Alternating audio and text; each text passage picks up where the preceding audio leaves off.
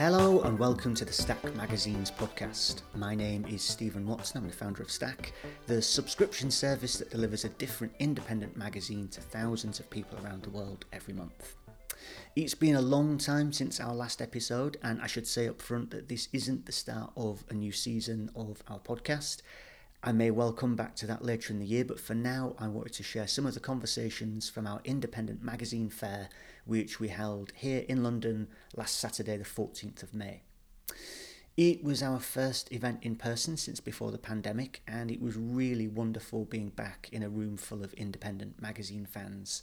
We held three panel discussions through the day, and I'm going to share them here, one per week for the next three weeks starting with the day's first discussion on how to make an independent magazine.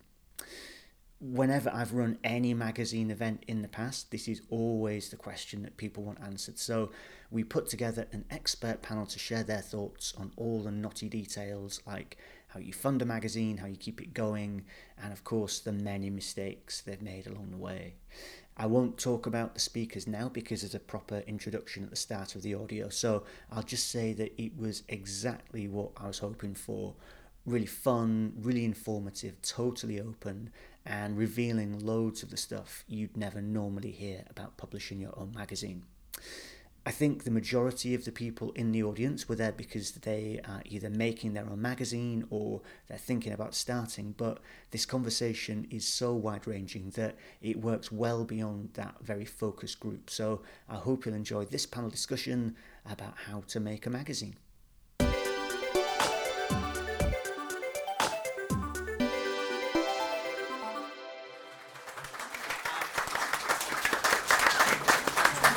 All right, thank you very much. Uh, welcome to uh, this panel discussion all about how to make a magazine. Uh, we have uh, a combined experience of almost 100 issues between the people here. So I'm hoping that over that time they've learned something about how to make a magazine. Uh, and they're going to be able to pass that on to you. So uh, down at the end we have uh, Rob Orchard, who is one of well, he's the co-editor of Delayed Gratification. Uh, we have Felicia Pennant, uh, who is editor in chief of Season Zine, uh, and Eddie Reed, who is the lead editor of The Modernist. So uh, I think just to kind of establish who we are, what we're doing, let's start at the end. Rob, could you tell us what is delayed gratification uh, and what makes it different to all the other magazines out there? Good question, Steve. Um, so, Delayed Gratification is the world's first slow journalism magazine. So, we launched it back in 2010 with an idea of providing a counterpoint to super speedy uh, digital news production, which was getting faster and faster and faster, driven by Twitter and by social media, and was leaving journalists with less and less time to do what we want from them, which is to get to grips with stories, interview experts, speak to people on the ground, hopefully go to, to places themselves, and come back with a, a best approximation um, of, of the truth, I suppose. Um, so what we do is we do the opposite. Instead of being online with purely uh, print, or we were purely print at the beginning, um, instead of giving immediate knee-jerk reactions to stories, we wait for three months until the dust has settled, and we look back and ask the, question, um, ask the question of what happened next. Um, instead of being funded by invasive online advertising that's trying to grab your data, uh, we're advertising free and funded uniquely by our subscribers.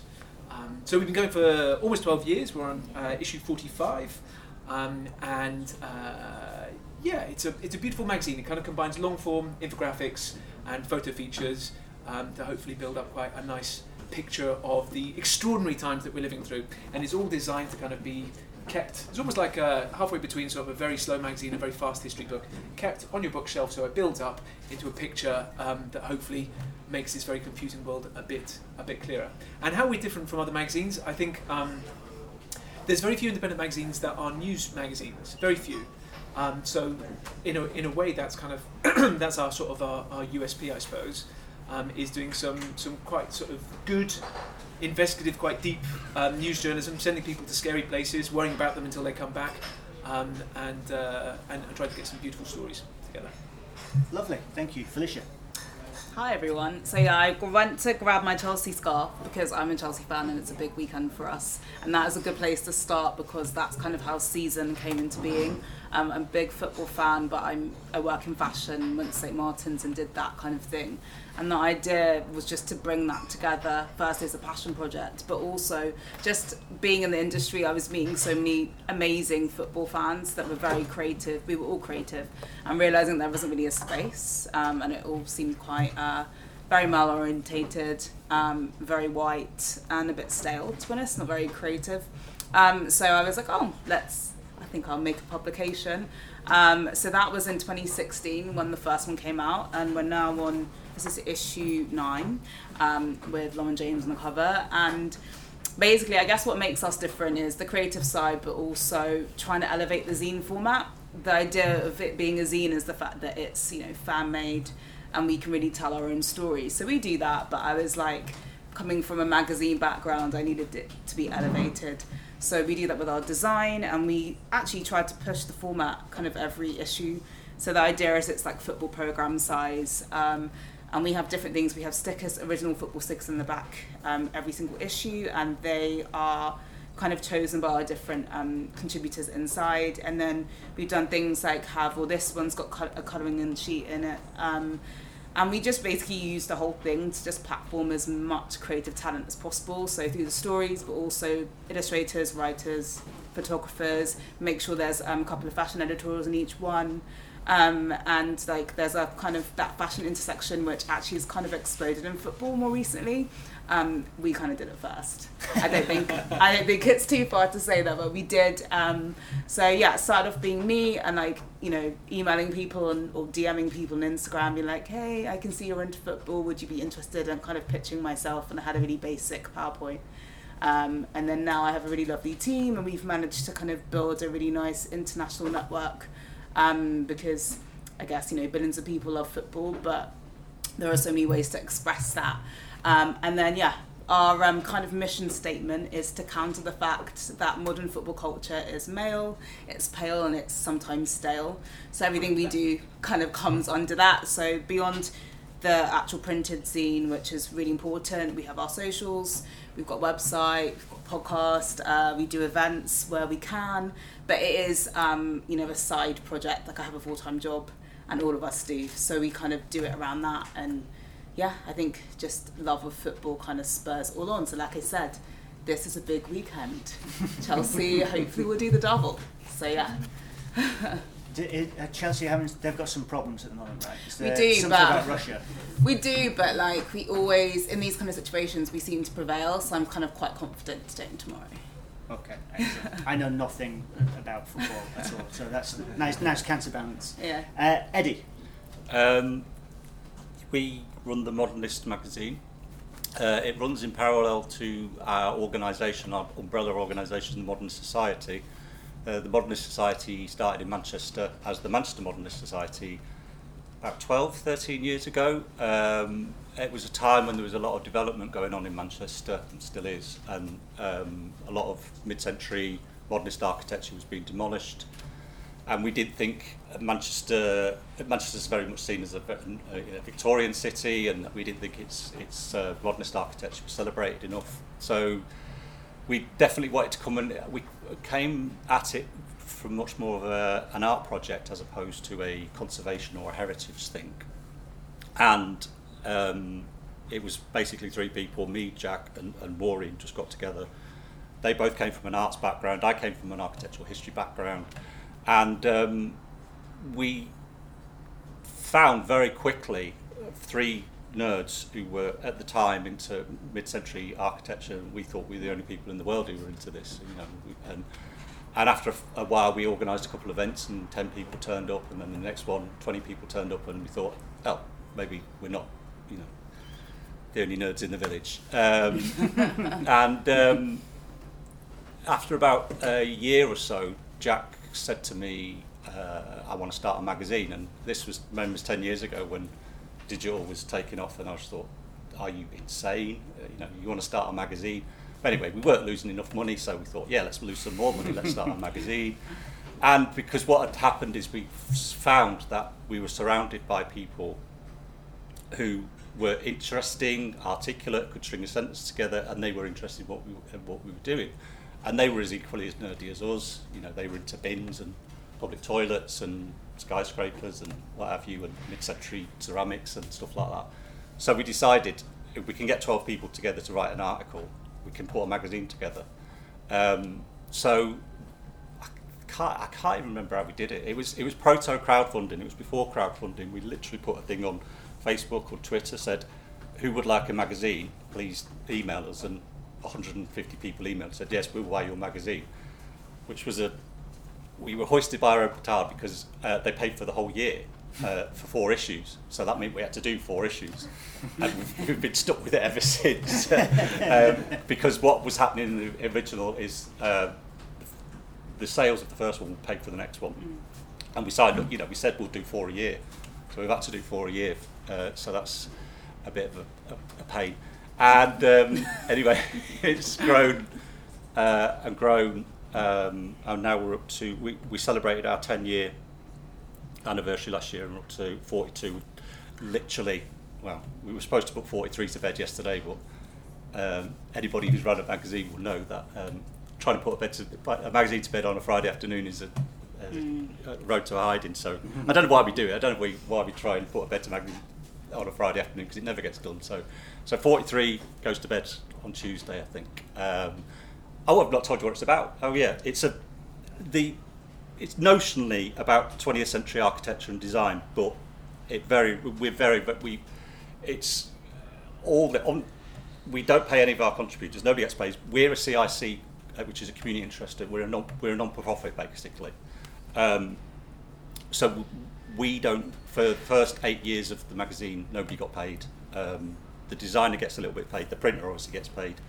Uh, so the, the, basically the magazine is is um, probably a bit like yours is it's made by its readers basically you know we put a call out for articles and people contribute their photographs and their articles um, uh, we, we literally have, don't have a pot to piss in so we can't afford to pay um, um, contributors which can be problematic but I think because we are a CIC we're, we're not profit I think people see what we do is worthy and we're very very lucky we you know people have been very very very generous with their expertise and their, their writing. So, um, so th- as I said, it's notionally about 20th century architecture and design, but um, it strays. You know, it's a feeling. It's a feeling. It's not. It's, it's, you know, we, we, we, we will welcome anything as long as it ticks our box because we're not held to advertisers because we are our own editors. If we like an article and it's, as I say, it's it's about railings or bins, we'll put it in because it's that's what we're into. So just, just cut in there. You don't just put it in. That story on bins was your cover story. It was I our mean, cover the, story, uh, and it was one of our biggest selling issues as well. And it was an awesome cover. I mean, like the a, a cover, cover with a beautiful modernist bin on the, yeah. on the front of it. Available hard store. Yeah. Exactly. Yeah. To, available to buy at the back. So, so Eddie, you've talked about how you got it started with this like proto crowdfunding thing before there was crowdfunding. Yeah. Um, Rob, how did you actually get DG rolling? How do you make it start? So we uh, we've always taken subscriptions. so we, we had subscription stuff in place before we launched. Anybody who's who's launching an independent magazine, the number one thing I would say is if if you want to kind of really make a go of it commercially, then you've got to you've got to take subscriptions. I think, and um, Eddie's exactly right. The problem with that is that it does feel a bit like a pyramid scheme at the beginning, insofar as you're like, right, I've got I've got this money, but I've kind of spent it all on this issue, and I need to get more money in order to be able to kind of keep going on. And and there are pros and cons definitely of that. But the problem with uh, with not taking subscriptions is you rely on newsstand sales, and newsstand sales are a disaster because you get between 45 and 50% of the, the cover price back at some point in the future of the ones that they say they've sold, and you don't really have a way of verifying that except that maybe they could rip the covers off the ones they haven't sold and, and send them back to you. Um, a lot of times things aren't fulfilled. So even in the biggest retailers, you know, you can pay to go into retailers and they don't put the stuff out, and there's nothing you can do because they're a monopoly. So subscriptions are always really important to us. We had the stuff in place from the beginning, and the kind of the group of um, five of us who um, who set it up, we were uh, all journalists, and uh, we'd known each other um, for a long time. And so basically, what we did was we just kind of wrote down a list of people that we thought we could uh, put emotional pressure uh, to, to bear on uh, in order to buy a, a, subscription beforehand. So like kind of friends, family, people that we knew, all that sort of stuff. And then we put out some press releases. and we I think we sold about 400 subscriptions before um, the launch of the first issue. But it is dangerous because actually, um, shortly after the launch of the first issue, we were about to, to go under. Um, and I wasn't quite sure what we were going to do about all of these people that we'd sold a year's worth of stuff to. Um, and then uh, and then we had a real massive stroke of luck. We got onto the the Today program just between issue one and issue two, just at a point where we were selling nothing at all. And then we sold enough subscriptions that day to keep us going. But it's a real hand to mouth thing. But subscriptions, that's that's how we got it going, and that's that's always my recommendation for, for anybody starting. Mm. You've got to get that. And it used to be really difficult. We used to have to do it through PayPal, and it was you did as well, I think. And it was Mm. super complex. And any time that a subscription came to an end, um, just because uh, somebody's kind of card wasn't working, whatever it was, PayPal would send a really weird, creepy email to them saying that we, the kind of publishers, had decided to suspend their um, their subscription, which was horrible. It was just the weirdest thing. But now it's super easy. You just need to know uh, three names: ChargeBee, Stripe, and GoCardless. And if you hook those three up, you can have a lovely, slick system that works really well. So I, I can't believe you remembered that thing about the PayPal emails. I'd, I'd like erased that it from my memory. heartbreaking. I just went on and on and on. It's the worst, worst thing. Uh, Fel- Felicia, how did you manage to get season started? So I didn't do any of this. Um, I actually saved an amount of money and started self-funding it myself because I didn't kind of want to be beholden to anyone like that. Um, but in over the six years, we've tried different things. We did have subscriptions. People still ask for subscriptions, but again, it puts pressure on you that you have to keep I guess delivering issues. And for us like I said we work full time so it really ebbs and flows. There was a time and also we've grown we've like doubled the page count. So actually we went from the first couple were like about 60 65 pages and now we're on about 128 so it's like basically again two issues in one but one issue so if you're promising two a year but it's double the size like we can't promise two a year we can promise one a year um, so we kind of stop subscriptions, um, but make sure they're fulfilled. Um, but not really how we fund this is through advertorials, and I think it's maybe easier in a football space because there are lots of like sports brands that kind of want to do more cultural things. Um, and I think for us it's really good because it allows us to continue our storytelling, and we you obviously you know meet and decide what your expectations are and what you need to do but I, I think it's given us a certain freedom. Obviously, you are beholden. I mean, we have Nike sneakers on the cover, although it was actually a natural styling choice. It was meant to be a shirt, but on their end, it didn't fit her, so it wasn't our problem. But there are things like that. There are little hoops and compromises you do need to make, but ultimately, it means you can pay for the issue. It means that um, it depends on what your, you know, your relationship is with them. Like we do other things with them, like events and other things that help you kind of get the word out, and it obviously kind of elevates what you do. So I think depending, it depends. Obviously, it depends on the content and like what your subject matter is. I think um, advertorials work for us, and working with brands that align with what we're trying to do, it makes sense for us. But I don't think it necessarily works for everyone. And obviously, it's in lieu of advertising because there isn't, you know, actually so much easier for someone just to send you a picture and be like, here, resize it, and here's, you know, money. Um, no one does that anymore. They do want their pound of flesh, but actually, I think it's mutually beneficial. Um, and you know, it's meant that we have access to players, which is important with what we do. And yeah, so I'd say save your own money because also things kind of there are gaps or delays in payment or things like that that you definitely do need like that kind of safety net. Um, and then subscriptions, yes, but only if you feel like confident that you can deliver it. Because the other thing is you don't want to have to refund them all because you might have to do that, which again leaves another kind of black hole in your finances. Um, but yeah, it is quite hand to mouth. So like end of like this was end of last year. We're planning issue ten, which will come out kind of later this year. But actually, we're at a point now where we can go and pitch to people and be like, hey, this is what we want to do, or hey, can we have access to this person to do this? So we're kind of concepting that, and like I'd say, issue uh, seven that's out there, we were like, right, we want to do Nikita Parris. Oh, she's sponsored by Puma, and then we went to them and we're like, hey, can we um, do an advertorial? And then that meant that we could fly to Lyon and do it all, and like we wouldn't have been able to do that otherwise. And we did like a very uh, 24 hours in Lyon. and she almost didn't come, which was kind of crazy. She was like, "My dog died, so I wasn't gonna come," and I was like, "Look, I would have just dived into this the, like the river because of the stress." So like, get the photographer, get the clothes, get the stylist, get everyone out, hair and makeup on the ground and production, and for her to be like, "I'm not gonna come," and we were only there for like a day, coming from London.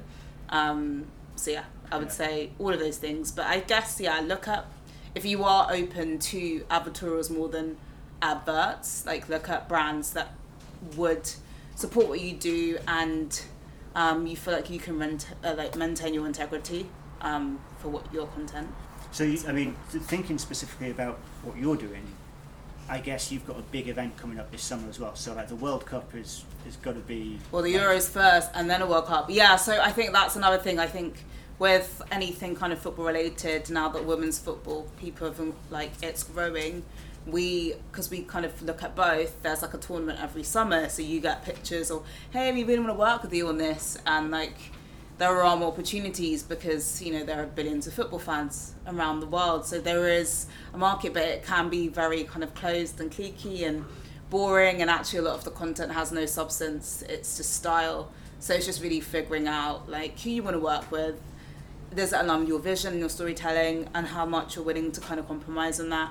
Um, like you know, FIFA's a big thing. FIFA want to do things, but well, well, we have conversations like, well, we know what FIFA is and what the reputation is, even though that person has left, um, and they're trying to change that, but there's still kind of a changeover with that, and obviously we have Qatar to come, so. Yeah, there's a. it- can be a bit of a minefield, but it, it's basically like, what are you ultimately trying to achieve, and also is it worth it? You know. And, and then, because you had the Football's Black Gaze exhibition, I guess yes, that's this was kind off of. the back of this actually.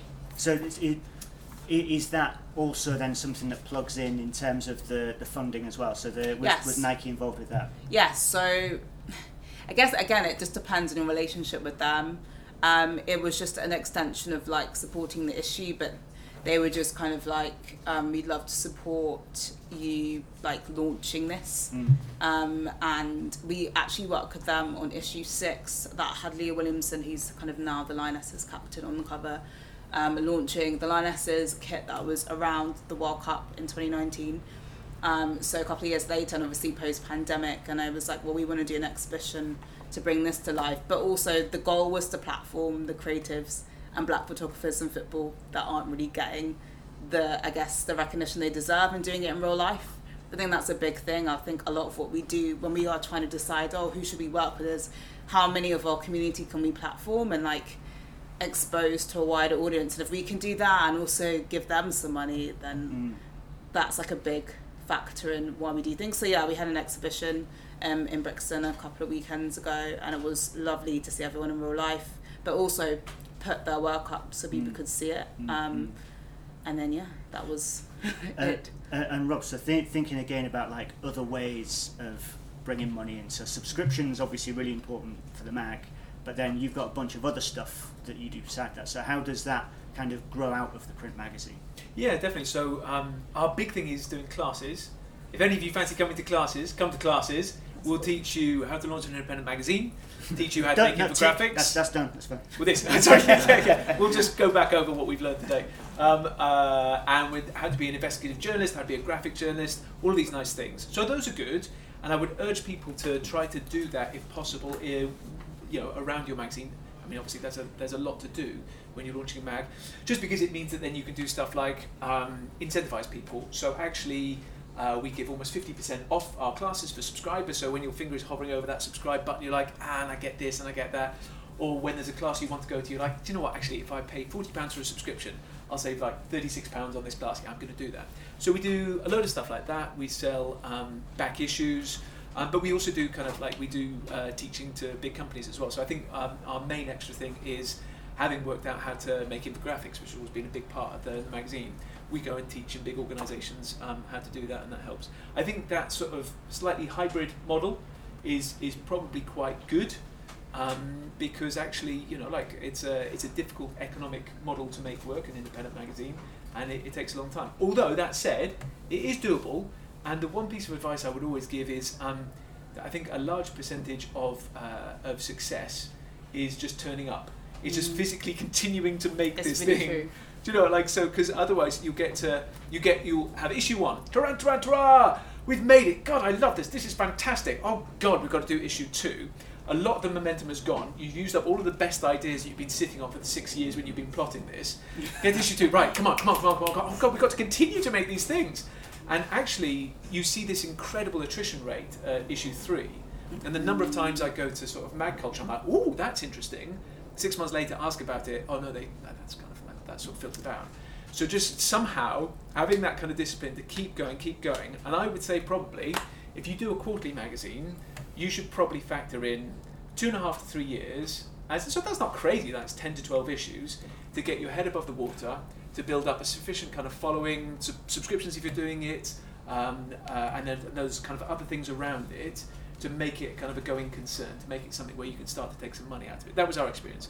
That said, other people have got much better ideas than that, so they, they might come much faster. I've got an analogy. I use the analogy of uh, James. De- this is one for the kids. James Dean and Robert Duvall is they both started their career at roughly the same time. Robert Duvall was in To Kill a Mockingbird. James Dean. James Dean made three great films and then died in a car crash and left a beautiful corpse. Robert Duvall just made periodically great films throughout his whole career and, and just uh, you know continued. We're definitely Robert Duvall. You know. I think there's a place for James Dean's, and as you say, you go in and you think, where the fuck did they get their budget from? And you can see they've just blown their whole budget on the first issue, and it's absolutely beautiful.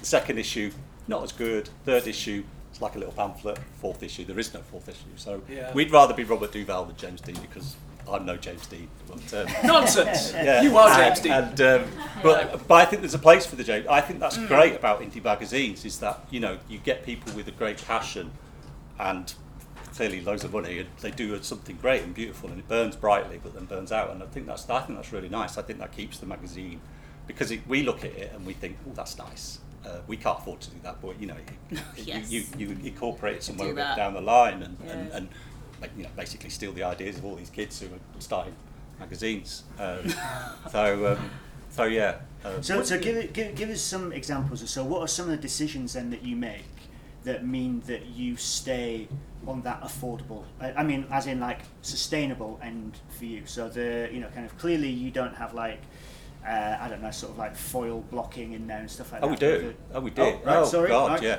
So, uh, so you've got again. This is reference for the kids. Is called, you know we're from Manchester, believe it or not, and Factory Records is um, you know th- their their model of how to lose money is is one of our things. And the, the, the very famous story of Blue Monday by New Order, uh, every copy would lose money because the production values were so high.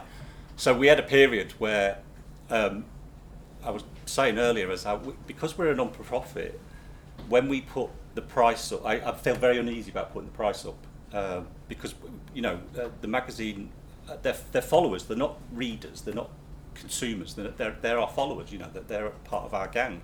So when we have to put the price up, we try and add value, and, and then so to do that, you know, we, we what we call a gonk. Again, the reference for the kids, gonks, which is basically just um, you know um, a gimmick, basically. So uh, we went through a period of foil blocking, which was ridiculously expensive, you know, stupidly expensive, um, and it again, it's kind of that the that, 'cause- because we're not behold to advertisers or, or we can afford to make those financial mistakes. And as, and the- I- I- again there are no mistakes. We, there are no mistakes. You know it's a learning process and, and we did a belly band again which is very very expensive and they would just people reacted to them in lots of different ways the shops hated them because they'd sit on the uh, the shelves and the belly band would just get ripped and it, it looked tatty. And some people were very precious about it, and some people would get the magazine and rip it and throw it away. It was like, do you know how much that fucking cost? that little piece of like. so we went through a period of, of, of, of doing gimmicks, you know, just to make the magazine more interesting because, as I said, the, the, the, the subject matter is very niche, and because it's a magazine about architecture and design, we've always put the design of the magazine front and central. Yeah. It's- So it has to be a very well designed magazine. And the content, again, maybe edit this out, is kind of secondary to me. Um, the content is obviously important, and I don't, I don't know if you read the, the magazine. So the content is you know important to the readers, but me as a producer is what it looks so shallow. It's, as Well, long no, it- because as- you're from design. Is this is the perennial thing between writers and designers. yeah, yeah, yeah. Which Uh, is more important. But I'm stuck in the middle. It's like graphic designers are a pain in the, uh, you know, contributors are lovely, and then I'm stuck in the middle. You know, the, the, the tension of having an interest in content, but also having a beautiful. And you know, I kind of sway towards having a beautiful object. You know, Right, well, so Ed, Eddie started talking about mistakes, and I, I love hearing about mistakes. So, could I start with our very first issue? You've got more mistakes. Uh, uh, the first, very first issue, we, we, I think there was 200 of them. Uh, we posted them out, and I don't know if anybody is just. Uh, um, uh, we posted them out just as letters because. Yeah. But, but they were a large letter, so Yeah. every single person who got a copy had to go to the post office and pay a fine for the first Oh, issue because uh, we didn't know it was a large letter. We just Oh, stuck a first class stamp on it. So. th- Oh, no, I didn't So, so that. they all. So for this, she's getting all smug like, and I didn't do that. I didn't. No, because I was no. The reason I say is because I've, I've gone to many a post office with like piles of a large But we learned that lesson send. very, very quickly. But it didn't seem it was a very inauspicious start, but it didn't seem to put people off. So That's yeah, good. you get to when you run an independent magazine, you learn to learn, know a, learn a lot about postage. And paper, Yeah. more Paper. about paper than I thought I'd ever know. Mistakes. Um, issue two, we decided to get like the season and foil, um, and when it arrived, like half of them had like disintegrated off the cover, and I was like, I had to ring the printer like. And also, some of them had already gone to like our. So we have a distributor, so they'd already gone, and I was like, Um, so I mean, they had to like reprint and resend, but obviously it costs them a lot of money and like just the moving of everything around because the other thing to say it's like obviously when they all come, it's like great, but like, do you want the boxes in your living space if you don't have an office? So I always like kind of like we have a distributor, get it sent to them, like get it sent to different places off the bat, straight from the printers, because I don't have time to send them all out like that. So that was a mistake.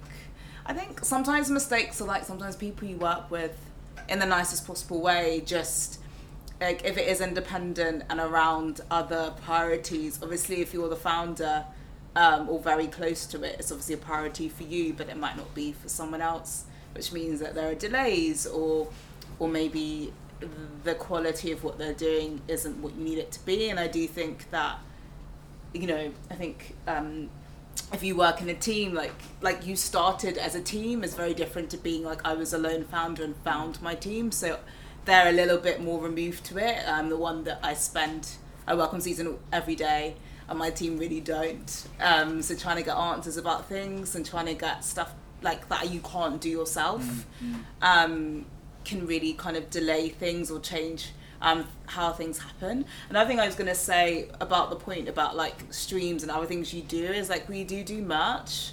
Um, and it usually comes off the back of an event. So we have totes that we started. We did a launch around issue five and had totes, and people seem to like them. So we do totes.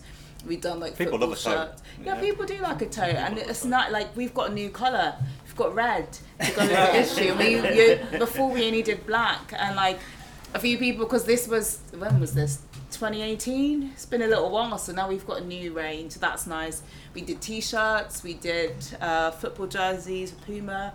We've done different thi- like we did patches stickers of course um, things like that again can generate um, like added revenue but it obviously just goes straight back into what you're doing. So yeah big mistake is that I would say design wise and then yeah just always being late like whatever your your well intentioned timeline and like having to say to the printer like hey I know you said this was going to take a week but can like we do it quicker?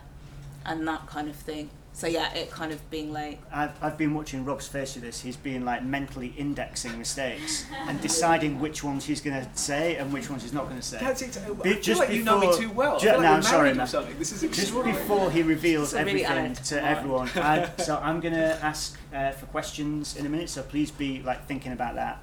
Um, Rob, blow us away with your mistakes. All right, all right. So, uh, issue one, we were so keen to get so much stuff into it that we ended up designing the text at something like 7.2 point. And um, Oh, wow. I got a call from my uncle, and uh, he said, can't read He's just like, oh, um, yeah, like I, I think it's a good magazine, but I can't tell because I can't read anything. in it. I was like, "Oh, okay, so that, that was the thing. We took our inspiration for, for the magazine from this um, this uh, this publication Toast, which was a like a lovely fashion catalogue, and and, Yeah. and so actually we'd been going through all of these things like, oh, what paper we use, what, what size, blah blah blah, and. Uh, then we were like, oh, let's just do let's just do the toast catalog. So this is the exact proportions, and, and and it was the exact paper of the toast catalog for many years. Uh, but the problem that we hadn't taken into account was that the toast catalog was shrink wrapped and sent out. Um, and and uh, ours we couldn't do that with, so we needed something a bit bulkier. But the problem we hadn't taken into account, which I would urge all of you to take into account, was that the average size of a letterbox in the United Kingdom is about this much more than a magazine. So we couldn't actually do any of the cheaper options, and we basically had to. Since then, any of you who are subscribers would know. Yeah. Do you know what the average size of the British letterbox is? What is it? It's 22 millimetres. Dude, is it? Yeah, because we do we did huge research about it, and uh, You thought it through. I love it. I uh, love it. But we went proper dark. We we, we went um, uh, we went a deep dive, and we found out letterboxes started tiny, went big in the 20th century, and now they're getting smaller. Um, I mean, if only we'd had this conversation. join our team. The This is what we do on a Friday afternoon: is, is, is talk about it. But you can test it in the, but no, but you can test it at the post office. They have that thing that you can put. Yeah, your, but that- I do that all the time. I tested it on my own uh, letterbox, which is No, no, uh, and you know in the post office. Oh, yeah, oh, God, you- with we- the we- sizing, we- you know we've they a- have the thing, and you can put. we've put. got a special we've got a special plastic one. That's what I'm trying to say. You've off got your own. Got own. got you can do that there. Like that's I would. That's a thing. No, it's actually physically getting it through people's letterboxes because Yeah. you probably nothing worse. You know yourself if you have to schlep up to the up, up to the sorting office to pick your magazine up. Yeah, yeah, nothing it's worse. So That's so uh, you'll see our own format, which was the letterbox format, which was beautiful. It, it was long and thin and fitted through everybody's letterbox. And as soon as we changed it, said, oh, it doesn't fit through my letterbox. I said, we'll get a fucking bigger letterbox. Then. Thanks for thanks for subscribing to the magazine. Yeah, also, can get- you get a bigger but letterbox? saying we uh, we have had dark text on dark pages as well. You know, the, the Oh, graphic yeah, design yeah. is oh, this is going to look beautiful, and, and Yeah, then you get men- it's always men of a certain age will say, I can't read it. My I dad can't read d- it." did that with some of the we used a smaller font for once, or when we had a when I'd say about bad people, graphic designer that I told them you need to make sure the margins in the crease are like wide enough. Didn't listen to me, and you can see that because obviously, do you want people to break the spine? Because sometimes they have to to get it like all the way. So that's the other thing that's gone wrong. And for me also, if you're shooting or dealing with people that have you know different tones of skin, the tone of the paper is really important. Um, when we did issue five, when we um, had Annie Lucan, she obviously has darker skin because the paper we chosen had like a a yellow tint to it, or had like a, it, her skin was grey, and I remember it coming back, and I was like, "This is really bad." So for this, I was like, "We need to make sure like every most majority of people in this issue are black, so the skin like the tone of like the photography needs to be correct." That's another thing that you don't always think about. Okay. Does anyone have any questions for the panel? Uh, if you don't mind me asking, uh, what's your circulation? Um, we uh, currently we, we print seventeen hundred. Um, a thousand of them are subscribers. About two hundred or go to shops, and the rest are individual sales of either well through our own shop. We've got our own shop in Manchester uh, and online. So uh, seventeen hundred, and uh, we used to do fifteen hundred, and we were selling out, which which again quite perversely I used to like it. Um, that we used to sell out because it kind of adds kudos to it. People always want something that they can't get, uh, but it's bad business. So we upped it to 1700. Um, that mythical 2000 is elusive at the, the minute. We kind of think break that, you know, 2000 barrier, we'll, we'll be millionaires. But um, uh, but it, do, it we our subscribers are very loyal. Um, they resubscribe. I think you know for all the changes we make, I think our subscribers are quite loyal. So as you were saying, subscribers are the, the key, um, and individual sales of the gravy and sprinkles. Yeah, 1700.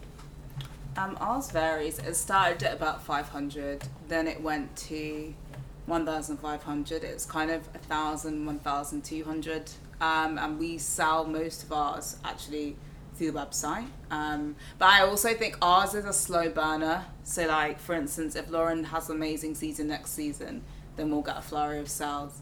Um, and like Tobin, um, who was on issue eight, he's like massive in the states, got a flurry of sales like whenever she does anything. So I think it kind of depends. Like on our covers, it's like if these if this person is relevant, we get flurry of sales, and then um, we do have distribution, um, MMS, so that does the UK and then US and rest of the world.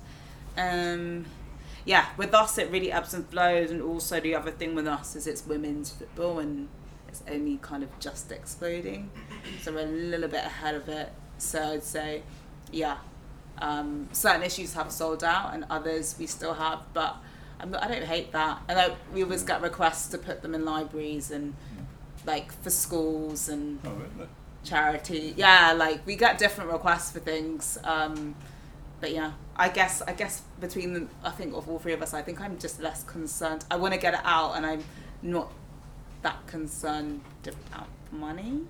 Maybe I should be, um, but I'm not because as long as we can pay for it and make sure everyone that's worked on it's compensated, I'm kind of fine with that for the most part. We've got um, we've got just over eight thousand subscribers, and we sell um, around two thousand at newsstand and through our online shop. And do, do you like so so you're printing ten thousand and that is it, or Yeah, are you you- printing a bit of extra to, to help? Usually do people ten and a around? half thousand, and then we've got some in the kind of back issue uh, back issue section for, for we try to sell like whole year sections so like people can buy all of the, the year of 2021 insane year and, and, and we get people occasionally buying every single back issue we sell that for sort of like 260 quid or something Wow. like it yeah it's nice like a problem so actually quite um quite often uh, I mean we, we, we'd sell maybe kind of like six or seven of those a year but quite often they're hotels who are just trying Yeah. to stock a nice you know That's like library or nice. whatever yeah yeah it's nice Libraries don't underestimate libraries. They Yeah. come and they come Yeah. and popular like be like, hey, can we get these? Okay, we've got another question over here. I've got a question. Do you, any of you target subscribers abroad? Yeah, we do absolutely. Um, so we we've got about um, we've got about uh, fifteen hundred subscribers abroad. Um, sending subscriptions the subscribers abroad, as Steve knows, has become an absolute nightmare. Yeah. So now we're in a situation where, because of Brexit, um, I have to pay some guy in the Netherlands 150 euros a month to push a button to upload a VAT return, which I also have to pay, which I can't claim back, in order to send magazines to people in Europe. And sometimes they get them much later than they used to, and sometimes they get a note from their local post office saying that they have to come into the local post office and pay this tax, which I've already paid. And then they get in touch with me and say, I'm sorry, I like your magazine, but I'm not going to go pay 20 euros, you know, to pick this thing up. I, you know, this is ridiculous. And so that has been a disaster for us. And so we're looking into all sorts of stuff. We're looking into printing in Spain. We're looking into shipping in bulk to Spain and then sending out from there. Because actually growing in Europe, which has been really good for us, we charge you know like more for those subs, um, is now very difficult. We've got good subscription base in the states as well. Again, you've got kind of, I mean, understandably, given that all supply chains are breaking down and all of the pandemic restrictions that have been and stuff like that, people are taking weeks and weeks and weeks to get their issues as well. Um, but yeah, we do. And in terms of promotion, I think it's sort of it's like events, it's insert swaps with um, publications in those countries and stuff like that. But yeah, I mean, it's a it's a it's a great market. It's it's really solid um, until uh, the infrastructure sort of got, got a bit knocked about. And, and also, just to say, so the Rob's totally right about getting stuff into the EU being a pain. Getting into the US, you don't have that problem, but it is so expensive these days Yeah. to send stuff to the US. Yeah. It's just mind blowing. And I hate it because we have to put our prices up for US Yeah. subscribers. And I mean, people still pay it, and, and that, that's fantastic. But that's not what the idea was in the first place. Mm. It wasn't like here's a really expensive magazine. It Yeah. was like here's a mag that you can just try without thinking too much about it. Anyway, that's me jumping in. Go. I think I was going to say the point about printing is really interesting. We have actually spoken about actually like where you print and how important that is because um, obviously like from our perspective printing in London makes sense because a it's closer if I need to go in and see things and like sort issues you can on the flip side um, printing like in Europe it can sometimes be cheaper but it I mean, you just send it and hope that it's fine and it comes. So like printing is really interesting, and I would say there get different quotes, and also um, like have a dialogue with them. Um, like we were talking about like the paper and like what the size is and how much ink costs. Like every time I have the same conversation, like oh yeah, so the paper you use has gone up. Yeah. How much it's gone up by?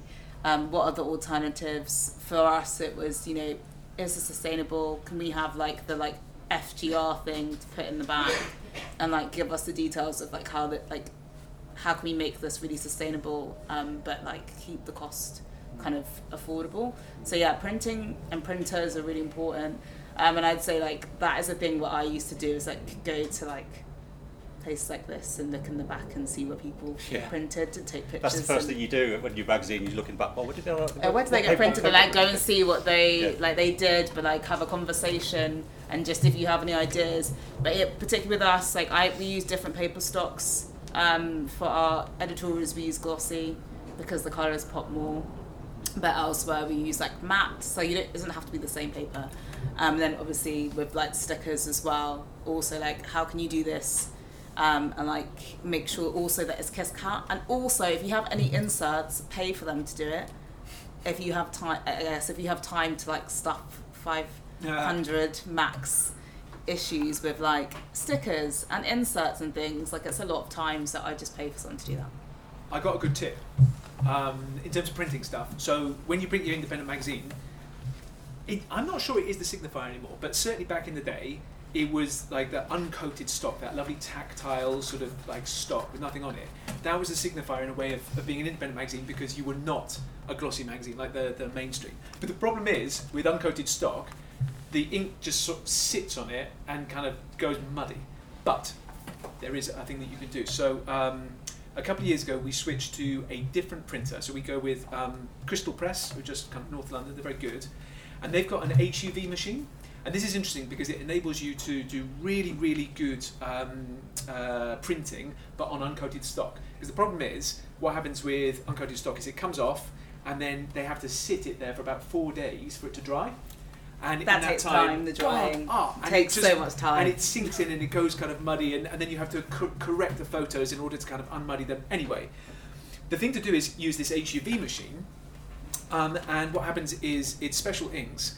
When it comes off, it goes under high intensity UV lamp, so it comes off dry, which means that you save four days off the production process, but it also means that the ink is set um, at its kind of optimum level, so you can get incredibly good, you know, um, uh, replication of kind of photos, really, really kind of sharp detail. Um, but you still get that tactility um, and that kind of lovely sort of yeah, uh, lovely touchable print. Um, so that's that's a nice. I think the, a relationship, good relationship with the printer is, is paramount. So- we, we, you Yeah. really do need uh, uh, somebody you can have a conversation with. Uh, as you said, you know, we could get it printed in Lithuania for pence, but our, you know, our, our printers in Sheffield and in, in Leeds, I mean, and um, you know, the, the conversations you have, you know, that they understand, they, they have to get what you're, what you're trying to communicate. Um, and we've been very lucky. We we've had two printers who both understand the magazine and understand what we're trying to do. Um, you know, our attention to detail and you know the fact that quality at a cheap price is good. Um, and we've been very lucky as well. Um, is that um, GF Smith, um, the paper manufacturer, have always been very kind to us. Um, uh, the, we, in fact, I would go as far as saying uh, that we wouldn't be here today if it wasn't for GF Smith um, in the early days, you know, because they basically sponsored the paper, and um, we uh, there was a there was there was a, a crash, you know, and, and GF Smith were in a bit of trouble, uh, and they they pulled the sponsorship, but now. they- They've come back to us. We've, we've been reunited and reconciled our, our love affair with GF Smith. So um, that you know that really really helps because they understand what we're trying to do. It's good for them. It's good for them. You know, we, we share the same values. That sounds a bit wacky. We, we, no, know, it's we, we have really it's values. really important because um, also like just seeing the other kind of publications that they print, like just see like their roster and Mm. what their values are. The other thing I was going to say is like ink and colours and Pantone and making sure they're all good because like we, that's the thing we've been doing kind of more neon colours.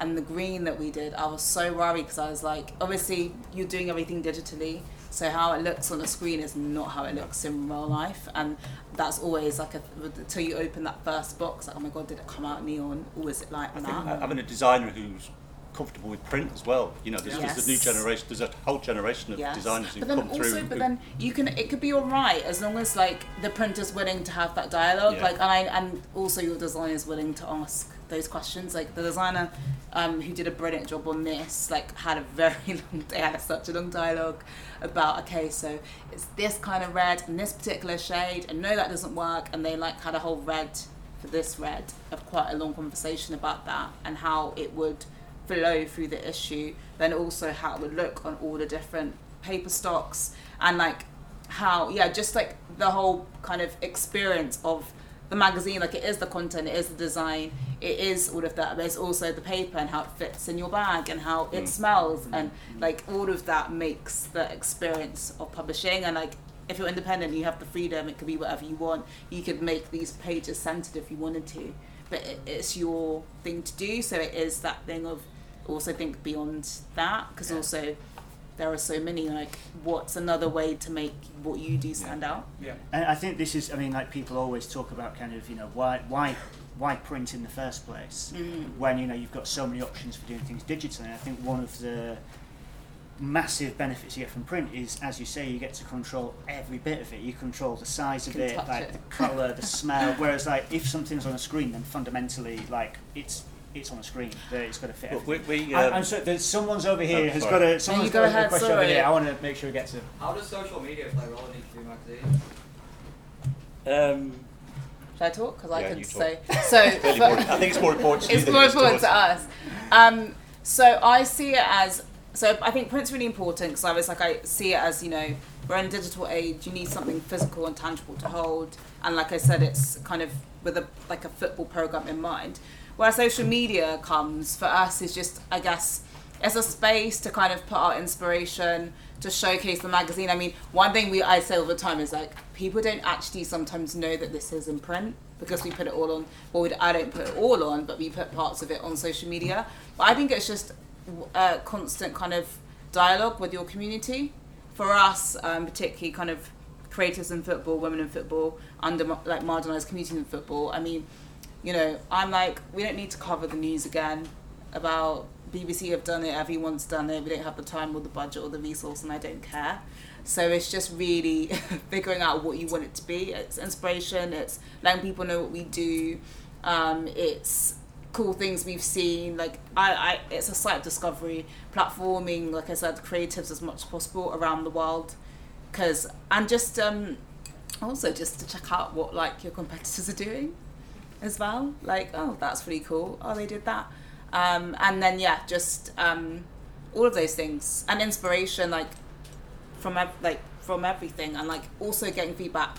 So asking people questions like, oh, what do you think of this? Or seeing how many people liked it, or um, what they didn't like. Um, I think it does lots of things, but yeah, also if like people aren't necessarily getting the issue like physically in hand, um, it's it's a place to kind of story tell around that um, and bring other elements of it to life. Um, what else? Yeah, it's like a no- it's a lots of things. A notice board. Um, Rob, Yeah. how about you? What's, what, I have a very vexed relationship with social media. Um, and I just feel like it's one of those things that promises so much. Like, you can reach the world with this. This is but amazing. you can. You can, but I don't really want to reach the world. I just want to sell magazines. So my only interest is to convert that. And the thing is, the whole, all of these platforms, they're not really set up to move you from there to somewhere else. They're kind of, they're all designed to kind of keep you where you are. And then when you get into advertising on them, you get into the back end, you're like, oh my god, this is, I just pull these little levers and I have a potential audience of 16 million, that's wonderful. And you throw mm-hmm. some dosh at it and it just sinks without a trace. Mm. And then you employ some sort of like super genius in Shored- Shoreditch who's going to sh- sort you all out and, and tell you how to do it. and then they take extra dosh off you and then they put your money back in and it sinks without a trace. And you can do things where, like, we had this thing on, on Reddit a while back, and I know that's not sort of strictly speaking, like, I suppose it is type of social media, but where we had um, somebody put one of our infographics on Reddit, and the first that we knew about it was that our website like stopped functioning because we had so many people going there. We were like, amazing, right? Buy some more space, get it back up again, fantastic. and you've got this incredible thing where you've got this um, like Google Analytics graph of what happened on that day, which is going like this, and it just goes bam, and then back again, and like tens of thousands of people just go on to see this thing. And did we sell any print magazines off the back of it? I don't think so. No, It's not just about that. no, it's not. You're right. It's a broader thing. It's a branding thing. There's all sorts of stuff. But when you've got limited, as we all have, amount of time, and you've got everything's on fire at, at once, you're like, so okay, right. So I could I could dedicate literally endless amounts of time to curating the most beautiful presence on Instagram and Twitter and Facebook and stuff like that. But ultimately, is it going to make me money as fast or as directly as these other things I could do? but it depends. I think that's what that's the bottom line with like content overall. It's like, what's the purpose of this? Why are you doing this? Are you doing this to make money? Or are you doing this to inspire? Are you doing this to platform people? Um, to uncover stories? To spread? Inf- like, what's your purpose? Um, is yeah. That's like uh, I think that's the first thing to decide when you actually start making a magazine. Mine wasn't to make money, as I've got as where I mean I'm on issue I'm like way less experienced than these guys but now I'm like okay not to make money for me to like make a profit it's more just so that we can keep making it because I feel like in our space we are um you know doing something different and it's worth continuing so I'm at the point now but when I started I was not there Uh, maybe I'm gonna get here I, look, I totally, I totally agree with you. And also, I would advise anybody thinking of going into independent magazines in order to make loads of dosh. no No, like it's absolutely categorically that's a disastrous idea. No. You're, you're going to get absolutely nowhere with that. But I, can, I, I do completely um, agree with that. But I think you know, for, for us, it's always been about um, making enough money to survive doing something we love. Like Yeah. I, the only reason you would do this is because you're head over heels in love with making magazines, and it is the best fun you could possibly have. Yeah, it is. Like putting these things together, God, it's amazing, and it's torturous, and you get this thing at the end, and you're like, amazing. When you hold the first one and Oh. you open the box and you smell it, Nothing and that your room smells of like freshly printed paper, you're like, yeah, lovely. And glue. Yeah, yeah, yes. And then But your wife that- says, "Why does our house stink of glue?" yeah, yeah, yeah. Yeah. Right. Okay. We're gonna have one more question, and we're gonna finish up.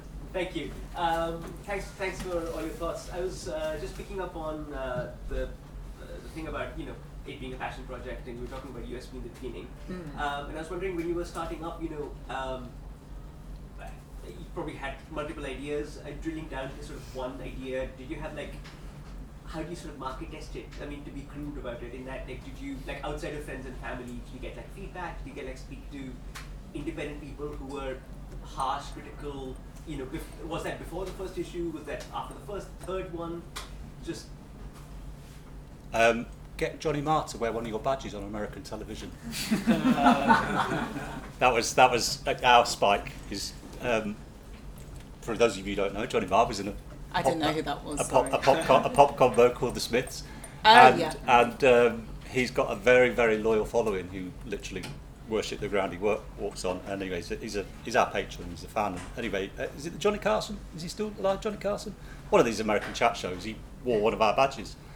And the next morning, I say our website just blown up with Oh, all these Americans in Hicksville, USA, uh, subscribing to the magazine. you know It- it- what? it was- you brought to my mind. We were season was a question on Jeopardy, oh, No. and someone wow, sent it to me, and I was like, "What? Oh, this dude. American game show?" And I was like, "How does this happen?" But yeah, someone sent me a screenshot. I was like, "That's a pretty cool So thing." Pete, to Pete. Pete, these Americans would look, obviously videoing Johnny or video. God, look at me, Johnny Marr, and they must have zoomed in on him. Where did he get that badge from? Gone on the internet, Found found, found, found us, Wow. and then That's nice. subscriptions went through the roof in, in America and Australia and Kazakhstan and what have you. So yeah, get get a nice patron. That's nice.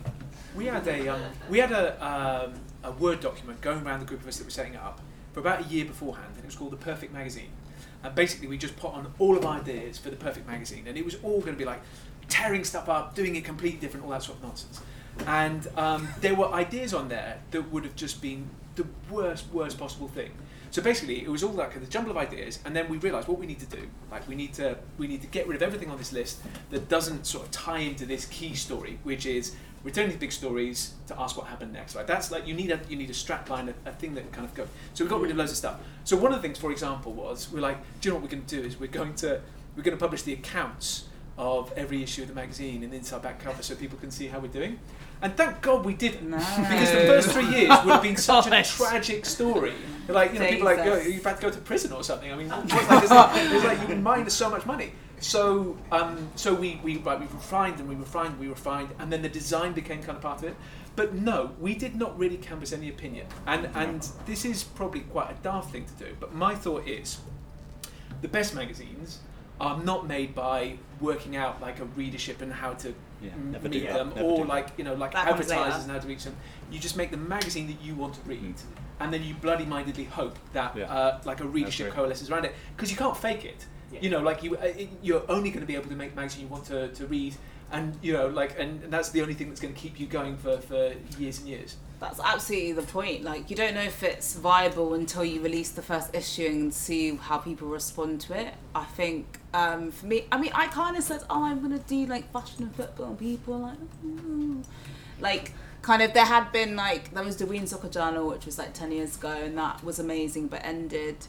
Um, and there wasn't really anything like that, like what I was proposing. And I did go to Freeze did a how to make your own magazine workshop. So I went to that with um, Jeremy Leslie who does magCulture. But he told you step by step. So I took very detailed notes. and then at the end I said to I went and said, Oh, I have this idea of football fashion. Just so happens he's a Chelsea fan, so we were on a level.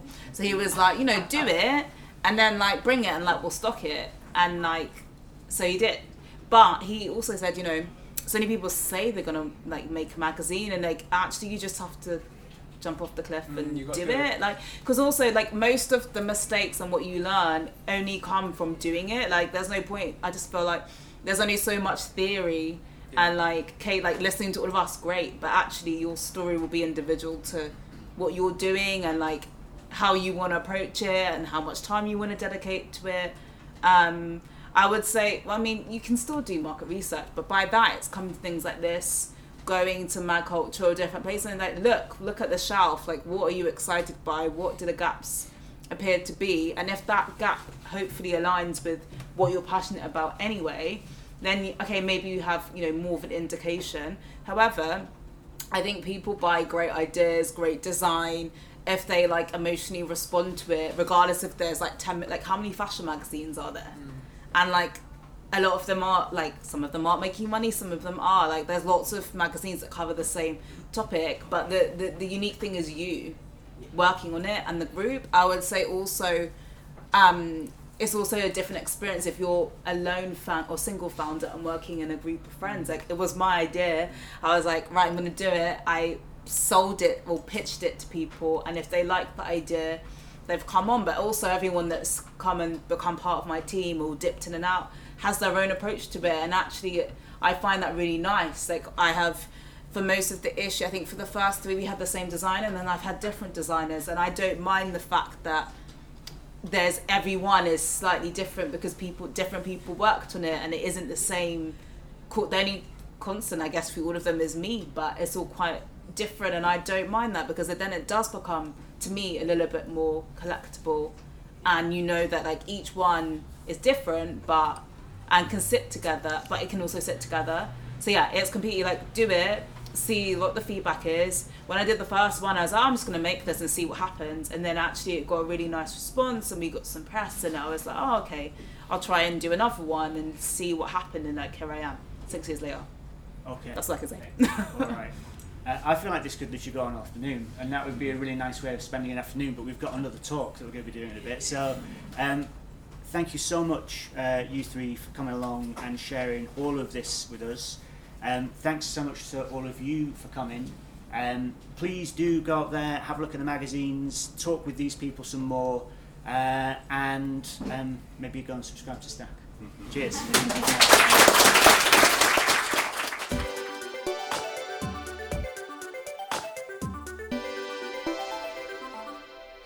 As you heard at the end there, there were still lots more hands going up to ask questions. So apologies to those people we didn't get to, though I did see lots of them speaking to the publishers afterwards, so I hope they got the answers they were looking for. We're going to release the day's second panel on the podcast next week. That one's all about breaking the rules with three more publishers speaking about how and why they do what they do. I hope you'll also listen to that one when it comes out, and of course, I hope you'll subscribe to Stack if you don't already. Uh, we deliver a different independent magazine every month. You never know what you're going to get next, but you do know it will be a beautiful, intelligent magazine you probably wouldn't otherwise have come across. And if you use the code podcast when you sign up, you'll get 10% off your first payments. Thank you very much for listening to this one, and we'll be back with our next episode next week.